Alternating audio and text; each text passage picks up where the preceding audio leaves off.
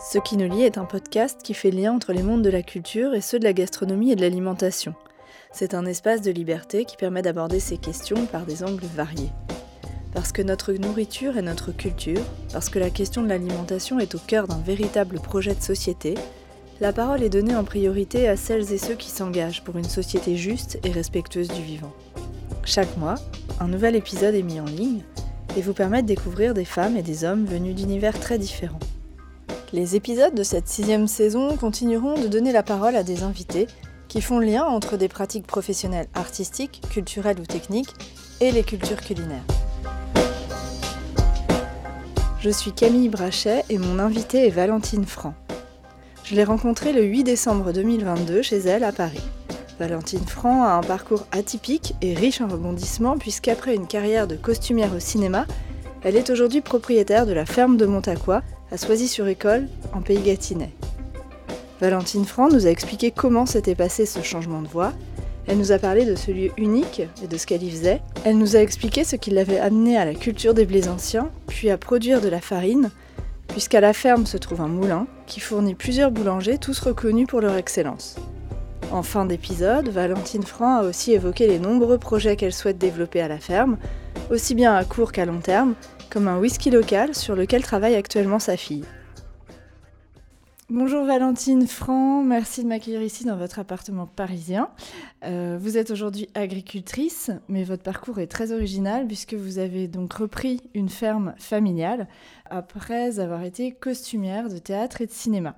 Alors bien sûr, j'aimerais qu'on vienne sur votre histoire. Comment est-ce que vous vous êtes retrouvé un jour à la tête de la ferme de Montaqua, puisque c'est donc le nom de la ferme que vous avez Alors, il y a un super livre, je voudrais tout de suite en, parler, qui est un livre de votre mari, euh, La ferme de Montaqua, donc par Régis Franc, qui raconte cette histoire euh, très en détail. Donc, j'invite vraiment euh, les auditeurs à, le lire si l'histoire les intéresse. Mais vous, déjà, là-dedans, comment vous vous êtes retrouvé là?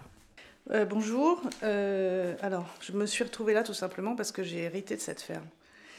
Euh, et euh, c'était pas du tout prévu que je m'en occupe, dans le sens où c'est arrivé d'une manière assez brutale. Et euh, on s'est retrouvés, ma soeur et moi, à, à, prendre des décisions euh, sur, sur des, des, histoires familiales. Et, et à ce moment-là, moi, j'ai fait le choix de, de m'occuper de la ferme, tout simplement parce que je trouvais que c'était une question essentielle. En fait, que s'arrêter sur euh, la question agricole, savoir euh, s'il fait beau, pas beau, pourquoi ça pousse ou ça pousse pas, qu'est-ce qu'on fait pousser et comment on le fait pousser. Je me suis dit que je ne pouvais pas passer à côté de ça. Donc euh, voilà, ça a été une décision extrêmement facile à prendre. Facile, d'accord. Parce que vous étiez jeune, hein, vous aviez 35 ans si je ne me trompe pas. Ça. Oui, oui, oui, c'était c'était évident. Quoi. Oui, c'était évident et c'était intéressant. Je ne savais pas du tout que ça allait me prendre autant. Euh, c'est-à-dire que ça a gagné au fur et à mesure des années. À, cette époque-là, quand mes amis me disaient euh, Bon, bah, alors tu vas aller habiter à la campagne, je disais Mais non, pas du tout. Ouais, précisons que vous habitiez à Paris, à, Londres. Vous aviez été à Londres Non, je suis allée à Londres après, en plus. J'étais dans la contradiction totale, c'est-à-dire que j'ai accepté de, de, de, ce challenge. Enfin, même, je n'ai pas, pas accepté, j'ai décidé de le faire. Et, euh, et, en même temps, je voulais continuer à mener la vie que je, je menais. Donc, c'était plus l'idée de gérer ça d'un peu loin, de mettre des gens à s'en occuper et pas forcément d'être. 100% euh, oui. impliqué Non, même pas. Non, je pensais que, que, que, de toute manière, je serais bougée diète, voilà. Mais je faisais le contraire des autres, c'est-à-dire que j'allais, j'allais parfois, euh, juste pour la journée, travailler là-bas, je revenais et je trouvais que ça suffisait. Voilà. Et puis pendant 15 ans, j'ai eu un, fermier formidable, c'est-à-dire dans le sens où je pouvais lui faire absolument confiance. Et donc, euh, donc ça roulait bien, quoi. J'étais pas, j'étais pas inquiète, j'avais pas de choses à, surveiller. Et c'est au fur et à mesure de mon engagement et de ce que j'ai développé, donc là, euh, en l'occurrence, euh, plutôt récemment, la farine, qu'il n'y avait qu'une personne qui pouvait le faire, c'était moi. Donc mm. ça, forcément, ça, m'a, ça me prend beaucoup plus de temps. Mm. Et ça me euh, localise sur place. on imagine. Euh, alors, quand vous reprenez la ferme, vous faites quand même des, gros changements. Euh, vous décidez, par exemple, d'arrêter de labourer parce que vous vous rendez compte que les sols sont très durs et ont été complètement bousillés par le labour. vous rencontrez des gens, beaucoup, enfin très intéressants, qui vont vous aider quand même beaucoup. Hein, vous le dites, vous êtes aidé, mais vous avez quand même fait une école, puisque vous êtes passé par un lycée agricole pour avoir le diplôme officiel nécessaire. en sortant de ce diplôme, vous vous sentiez légitime ou c'était compliqué ou, ou pas forcément? Est-ce qu'il y a eu des difficultés existantes ou vous avez géré sans trop de, problèmes? Euh, J'ai géré sans trop de problèmes, mais euh, je me sens pas forcément toujours légitime. Euh, c'est un peu une opposition, c'est-à-dire qu'à la fois, je pense que le fait de venir d'ailleurs, d'être une femme, de ne pas avoir d'historique et même, même de connaissances, d'une certaine manière, vous rend plus libre et plus en mesure de choisir des, des options que peut-être un agriculteur qui, par exemple, sur l'histoire du non-labour, c'est typique, c'est-à-dire que moi, ça m'a paru absolument lumineux quand j'ai lu euh, le livre de Claude Bourguignon que de ne pas toucher au sol et tout simplement, pour le faire bref, retrouver le sol de la forêt sur des parcelles agricoles, c'était évidemment ce qu'il mmh. fallait faire. Mais les agriculteurs qui m'ont accompagné, euh, l'un, euh, son père lui a pas parlé pendant six mois quand il a fait ça. Et le crédit agricole, donc on parle d'il y a 20 ans, le hein. crédit agricole lui a pas donné de prêt parce qu'ils euh, ne croyaient pas, ils pensaient que c'était un hurluberlu. Voilà. Donc, donc moi, la question s'est absolument pas posée. Ça m'a paru évident et, et j'avais pas tout, tout cet historique qui m'empêchait. Et en même temps, l'illégitimité, elle peut être qu'il il y a des choses que je vois pas. Ouais. C'est pas moi qui monte sur le tracteur, donc forcément je connais pas la terre aussi bien euh, que, quelqu'un qui le fait tous les jours. Et, euh, donc je suis obligée de, bah, de faire confiance euh, et, ouais, et, de croire en, en, ce qu'on me dit. Et voilà. Mais... donc vous avez osé beaucoup de choses. Est-ce qu'il y a eu des freins très forts vous dites les banques par exemple. Mmh. non, j'ai pas eu ça du tout. Non. Euh, non, j'ai pas eu de frein. Donc vous faisiez vraiment ce que vous vouliez Oui. Avec euh, une légèreté. Euh. oui, c'est ça. Avec un peu d'inconscience en fait. Ouais, c'est ça. Presque. Et le fait d'arriver dans un milieu qui n'a absolument rien à voir, pour les gens de là-bas, les fermiers, les... J'imagine que ça doit être pas forcément simple. Comment est-ce bah, vous regardez comment, comment vous regardez? Comment vous avez été accueillis Est-ce que l'histoire de votre famille vous aidait? Oui, sûrement. Ouais. Euh, d'abord, il y avait une femme avant moi qui était euh, ma grande-tante, donc déjà euh, sur ce côté-là, c'était un peu acquis. Et puis dans le, dans le village, on était trois agriculteurs et dont une autre femme, donc ça c'était déjà pas mal. Je pense qu'ils se sont bien foutus de moi. En plus, j'ai eu cette malchance d'avoir un, un, entrepreneur agricole pendant les cinq premières années où j'ai commencé, qui était vraiment une catastrophe. Mmh. Donc là, franchement, c'était le, le pompon, c'est-à-dire que non seulement moi, je reprenais le truc, mais en plus j'avais un tocard euh, qui s'occupait des terres et ça se voyait. C'est-à-dire que moi, ce que je commence à voir aujourd'hui, je ne le voyais pas à l'époque, mais, mais une parcelle qui est mal travaillée, ça se voit. Donc, euh, donc je pense qu'ils se sont dit, ça va pas durer longtemps. Voilà. Et maintenant, euh, bah maintenant, ils commencent à avoir plus confiance en moi. Le truc, c'est que de toute façon, je ne saurais jamais ce qu'on raconte sur moi. Donc, bon, mais je pense qu'ils ouais, ils ont bien rigolé. Quoi. Donc vous produisez hein, aujourd'hui principalement des blés anciens. Mm. Euh, et donc dans le livre qui retrace euh, l'histoire de votre famille, je trouve qu'il y a un passage absolument euh, magnifique qui explique bien ce que sont les blés anciens. Donc votre mari écrit Les blés anciens sont hauts, avec ou sans barbe, rouges, dorés ou même violacés, étonnamment divers. On ne les a pas calibrés, le rendement n'est pas le sujet. Quand vient l'orage, il ploie, l'orage passé, il se relève. À l'inverse, des modernes farcis de cochonneries sans vigueur qui crèvent dans le sillon. Les anciens sont costauds, ils poussent sur des terres impossibles, royalement indifférents aux aléas climatiques, fiables de toute éternité, admirables. Avec eux, on garde une partie des grains qui feront la semence pour la saison prochaine. D'un côté du vallon, les blés modernes, petits, drus, efficaces, bourrés d'intrants et de gluten. De l'autre, les blés anciens de John, longs, épars et dansant dans la brise. Qu'est-ce que vous ajouteriez pour euh, expliquer à quelqu'un qui n'y connaît rien euh, ce qu'est un blé ancien ah. et, en quoi euh, il a une valeur ajoutée hyper forte? Ben, Déjà, ce sont des blés qui n'ont pas été modifiés.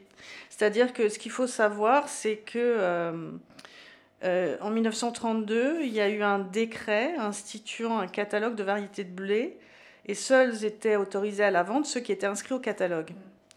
Et après, en 1950, on a introduit le gène du nanisme. de manière à ce qu'on puisse avoir des gros épis, des, tiges courtes et que ça, ça ne verse pas. Et que on, grâce à ça, ces blés puissent avoir plus de force, donc plus de gluten, et qu'on puisse faire du pain rapidement. Parce que l'idée, c'était ça, c'était que on ne se tape pas 12 heures de fermentation, euh, pour, euh, pour, pour, arriver à produire des baguettes, euh, bon, ce qu'on, rapidos. Bon, bah, ça, c'est la réalité des blés qui ont été transformés. Les blés anciens, et c'est absolument tel qu'il le décrit, physiquement, c'est magnifique. Quoi. Ça fait vraiment un effet. Et, et, j'invite en général tout le monde à les voir parce que c'est beau. ça n'a rien à voir avec un Non, non c'est beau, c'est diversifié, c'est ça, ça, ça pousse sur un sol qui est euh, en général pauvre, parce que justement, euh, euh, si on leur donne trop à manger, là, ils savent plus comment faire, quoi. Ils, ils, tombent et, et se passe pas bien. Bon. On pourrait dire, il y a toutes ces qualités qui sont organiques, mais il y a aussi esthétiquement, c'est superbe. Et euh, est-ce que vous pouvez raconter l'arrivée des blés anciens sur vos terres? Comment vous vous êtes retrouvés? Ah. euh, C'est une super histoire. Bah oui, alors euh, en fait, je me suis trouvée dans un dîner où je racontais qu'est-ce que vous faites, j'ai une ferme, ta, ta, et on me dit, je viens de lire un article, ah c'est formidable, je viens de lire un article sur un, un chercheur canadien qui a récupéré des blés anciens qui étaient en dessous d'un toit de chaume, parce qu'il faut savoir qu'un toit de chaume, ça se fait pas et refait complètement, ça, on ajoute des épaisseurs les unes sur les autres. Et donc là, ils avaient tout enlevé et ils ont retrouvé cette épaisseur primaire qui avait 400 ans.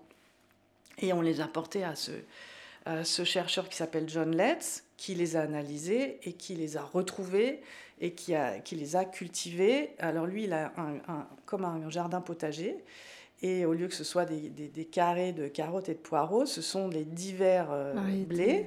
Et, et ensuite, euh, il regarde euh, bah, la maturité, la taille, et il en fait un mélange.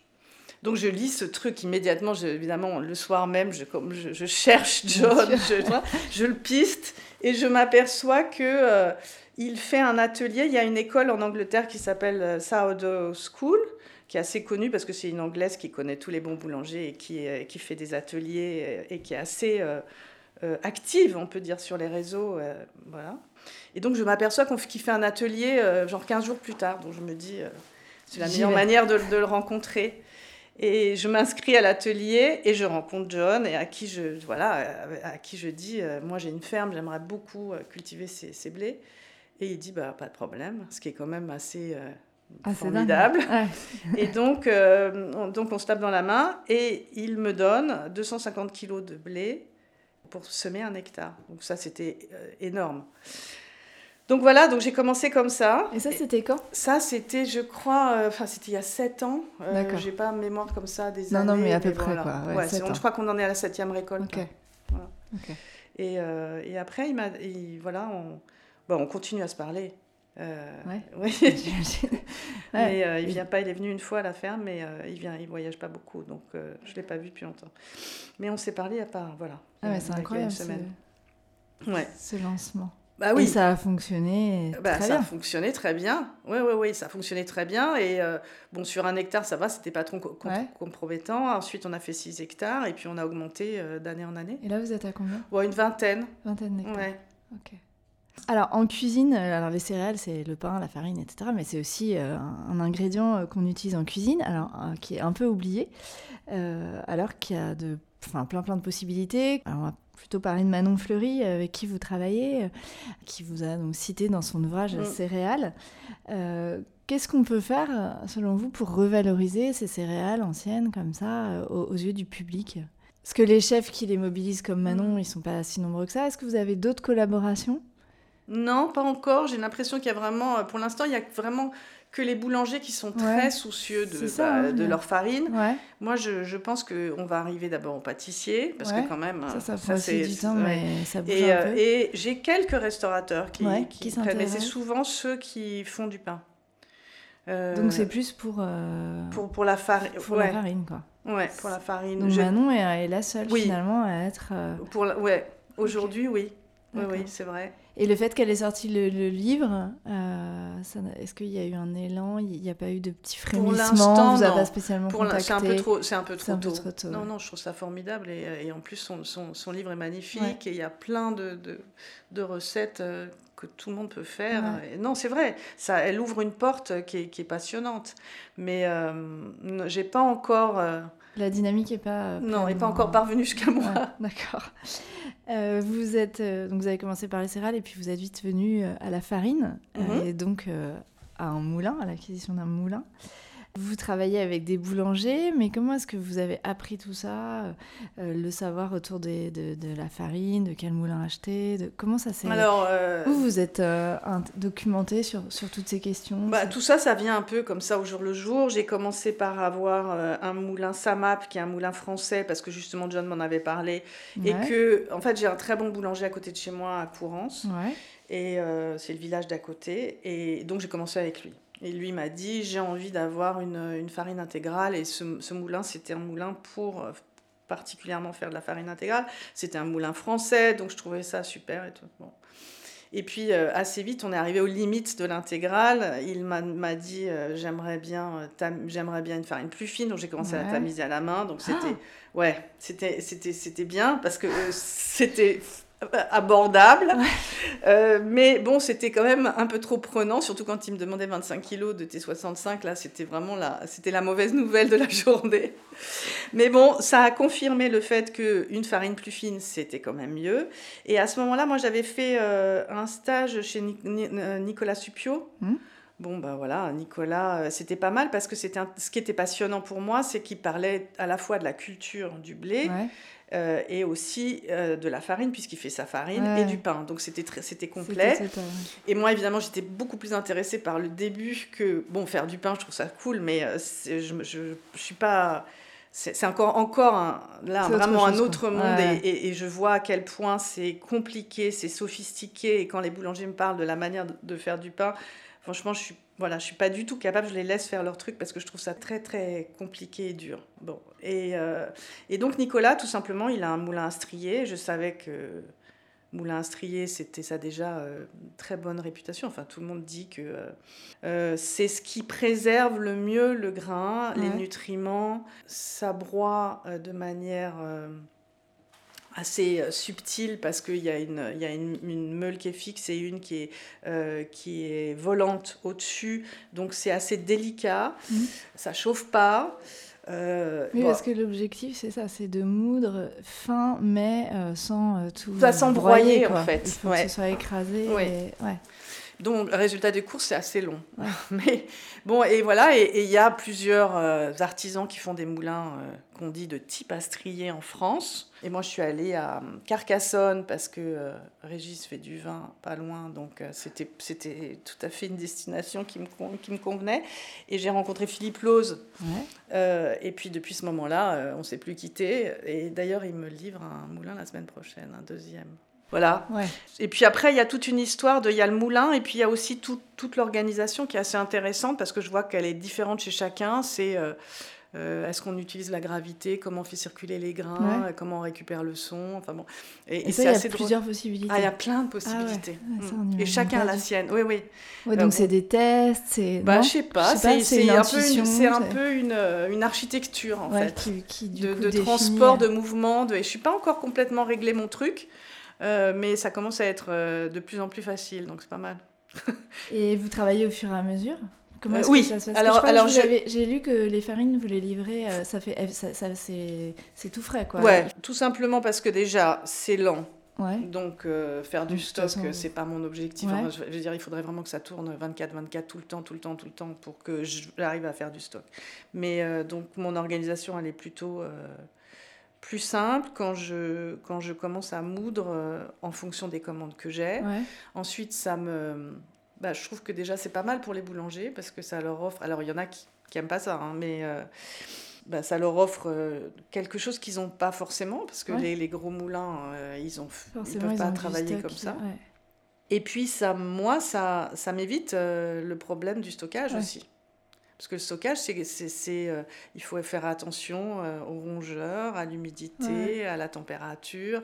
Donc moi, je n'ai pas ces problèmes-là. Et c'est beaucoup plus simple de conserver du grain que de la farine. Mm. Et comment est-ce que vous tissez les liens avec les, les gens avec qui vous travaillez Est-ce que déjà vous cherchez à élargir votre clientèle ou pas Parce que c'est peut-être pas possible en termes de, de production. Euh, ou est-ce qu'au contraire, vous êtes, vous êtes ouverte à de, nouveaux boulangers non, bah, si, si, je, suis, ouverte à tout. Je suis ouverte à tout. Euh, euh, bah, c'est simple, en général, déjà c'est moi qui livre. Ouais.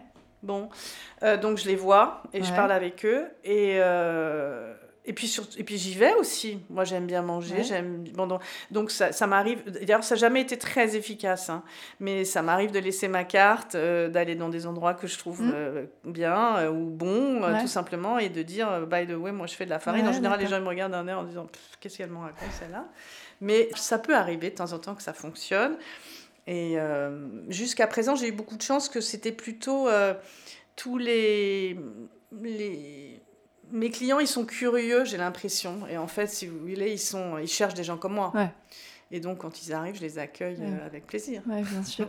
Et les échanges, ça vous fait avancer? Enfin, il y, a des ah retours des boulangers, il y a un impact sur ce que vous faites derrière? Oui, oui, oui. Alors, ça peut euh, être quel genre de, de retour que, qui implique des modifications derrière? Alors, ce qui, est, ce qui est extrêmement compliqué euh, avec le moulin, c'est que c'est vraiment complètement à l'oreille, quasiment, qu'on règle un moulin. Donc, il n'y a pas de marque. On ne dit pas, tiens, celle-là, je la fais, je vais le faire tourner à, à 25 euh, et je vais mettre une pression de 2 sur la meule. Non, ça, il n'y a même pas de graduation.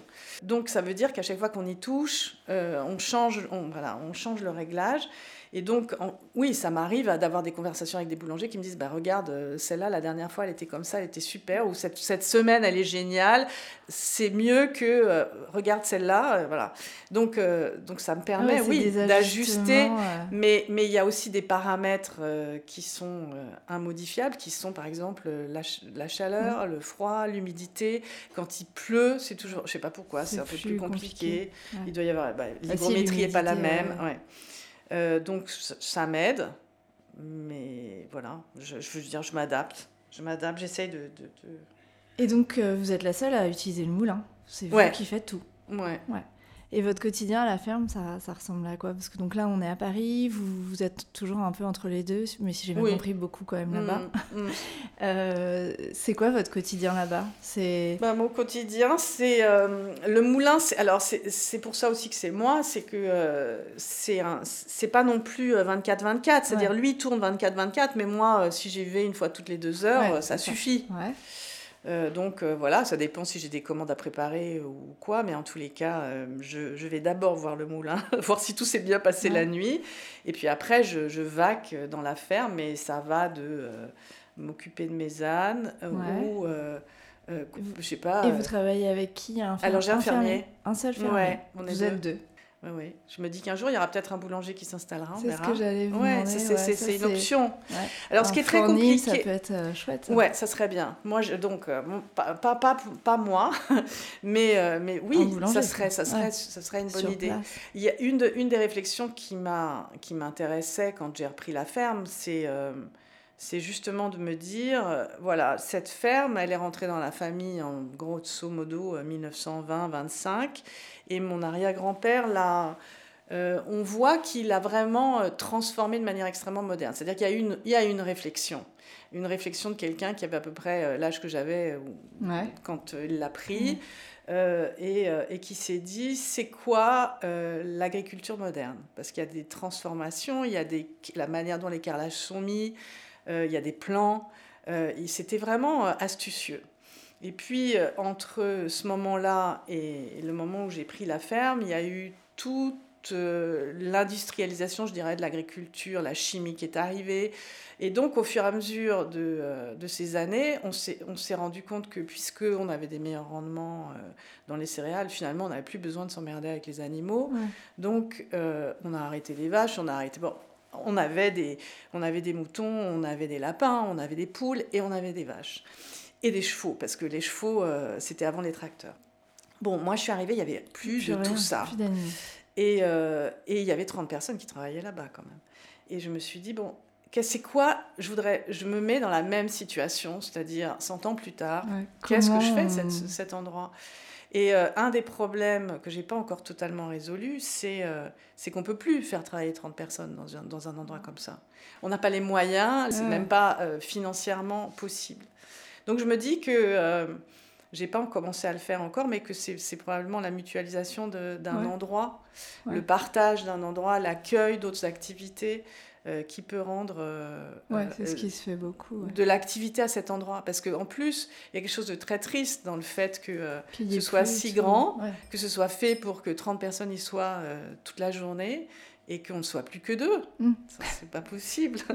voilà, donc... Euh, bon. Non, et puis c'est cohérent aussi, de, voilà, d'un point de vue systémique, de faire revenir les animaux. Enfin, ça, ça après, il y a, après, il y a toute la, la, réflexion euh, qui est euh, agronomique et qui est évidente. C'est qu'effectivement, on a viré les animaux en se disant c'est trop de contraintes pour l'homme. Mais on a complètement oublié qu'il y avait une nécessité pour la terre que les animaux soient là. Ouais, c'est ça avant tout. Quoi. Alors c'est pour ça que j'ai recommencé avec les ânes. Bon, alors les miens, ils sont pour l'instant assez sauvages, mais j'avais, j'avais lu un truc où quelqu'un m'avait dit, mais enfin c'est simple, une, avant, euh, une fois qu'on avait moissonné, on emmenait les ânes sur les parcelles et ils mangeaient tous les chardons. Je dis, bah attends, mais on y, on y va ouais. Non, mais parce que c'est tellement dingue. Finalement d'imaginer qu'on est en train de se creuser la tête pour se dire c'est quoi le produit qui va fonctionner sur les chardons. Si ça marche avec un âne, c'est tellement plus sympa. Et donc ça marche bah, Pour l'instant, il faut encore que j'arrive à les sortir du pré, ce qui n'est pas encore le cas parce qu'ils sont assez. Euh, ils n'ont pas envie qu'on les embarque avec nous. Mais bon, je désespère pas. D'ici les prochaines moissons, j'ai peut-être y arriver. Ouais, ouais.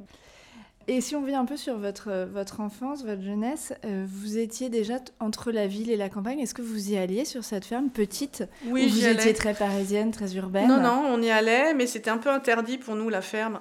Donc, ah ouais euh, oui.